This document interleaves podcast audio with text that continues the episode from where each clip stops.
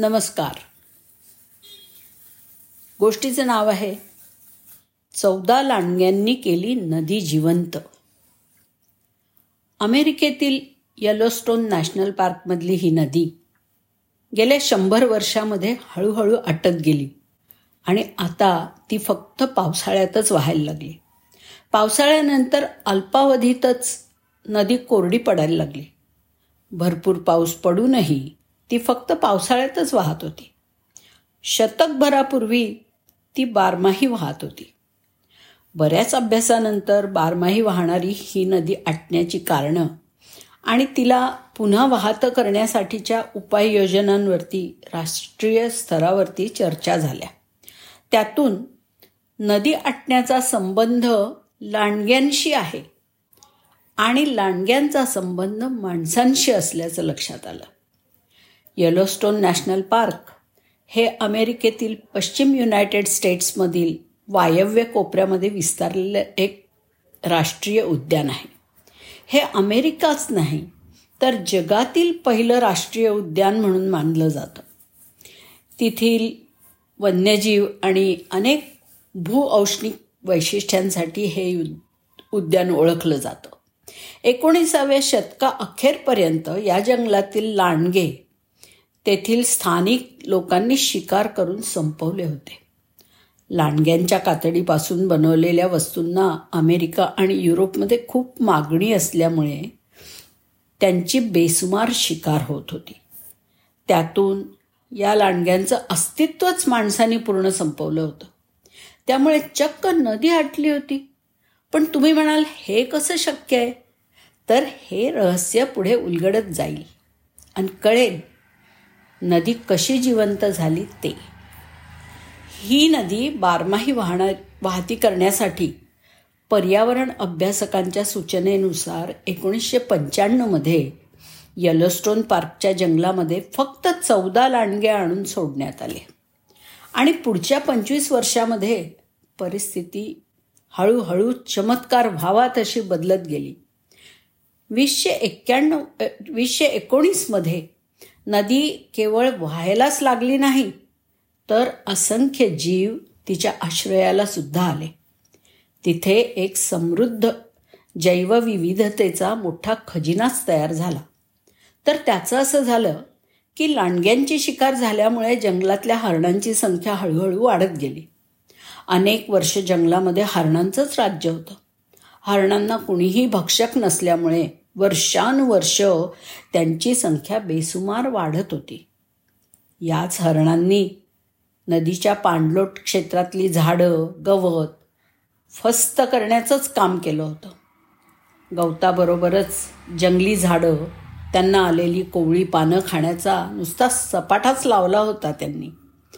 थोडे थोडं करून पाणलोटातलं सगळं जंगल त्यांनी बोडकं करून टाकलं. आणि हेच नदी आटण्याचं कारण होतं. कारण झाडं आणि गवत नसल्यामुळे पावसाचं पाणी जमिनीमध्ये आणि पुढे खडकामध्ये मुरण्याचं प्रमाण जवळपास शून्य झालं होतं. पुढे अभ्यासकांच्या सूचनेनुसार जंगलामध्ये लांडगे सोडल्यावर त्यांनी हरणांची शिकार करायला सुरुवात केली. त्यामुळे हरणांची संख्या काही फार कमी झाली नाही. पण या लांडग्यांना घाबरून हरणं जंगलाच्या काही मर्यादित भागामध्येच राहायला लागली. हळूहळू लांडग्यांच्या शिकारीमुळे आणि भीतीमुळे हरणांची पैदास पण कमी व्हायला लागली.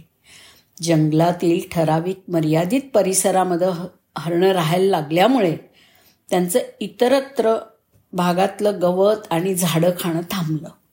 त्यामुळे हरणं राहत असलेला जंगलाचा भाग सोडून उर्वरित जंगलातील गवताची आणि झाडांची वाढ अगदी व्यवस्थित सुरू झाली. अगदी सहा सात वर्षातच जंगल उत्तम फोफावलं. जंगलामुळे आणि गवतामुळे पावसाचं पाणी जमिनीत मुरायला लागलं.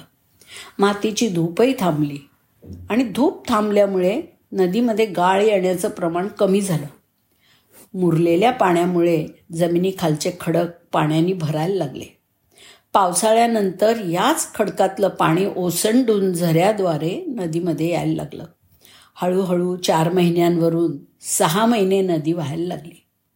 पुढे हळूहळू सहा महिन्यांवरून आठ महिने आणि नंतर बारमाही व्हायला लागली. नदी खळखळू लागली. आता नदीच्या काठावरच्या वाढलेल्या झाडांमुळे काठांची झीज आणि पडझडसुद्धा थांबली. आता थोडं बोलूया अन्नसाखळीच्या महत्त्वाबद्दल आता जंगलातल्या वाढलेल्या गवतात विविध किडे आले. त्यांना खाण्यासाठी बेडूक सरडे आले. त्यांना खाण्यासाठी साप आणि इतर सरपटणारे प्राणी आले. सरडे आणि सापांमुळे शिकारी पक्षीसुद्धा यायला सुरुवात झाली. अगदी सुवर्ण गरुडसुद्धा तिथे आला. जंगलात फळं आणि गवतात किडे भरपूर प्रमाणात मिळायला लागल्यामुळे स्थलांतरित पक्षीसुद्धा यायला लागले. हजारो पक्षी इथे एकेका ऋतूमध्ये येऊन राहायला लागले. या सर्व पक्ष्यांनी त्यांच्या विष्ठेतून बिया टाकल्या. त्याची झाडं उगवली. या झाडांचे मोठे वृक्ष होण्याकडे वाटचाल सुरू झाली. नदीत शेवाळ आलं. कायम पाणी असल्याने सूक्ष्मजीव आले. त्यांना खाणाऱ्या कीटकांच्या प्रजाती आल्या. हळूहळू मासे आले. मासे आल्याने मुंगुसासारखे बेवरेज व पाणमांजरांसारखे सस्तन प्राणी आले. नदीत माशांची पैदास वाढतच गेली. त्यामुळे बदकं आली हेरॉन बगळ्यांसारखे पक्षी आले. जंगलात बेरीची झाडं आणि माशांची संख्या वाढल्यामुळे अस्वलंसुद्धा आली. बेरीची फळं आणि नदीतले मासे म्हणजे अस्वलांचं अगदी आवडतं खाद्य. तिथे असलेल्या क्वायटीज या लांडग्यासारख्या दिसणाऱ्या रानकुत्र्यांना लांडग्यांनी मारलं.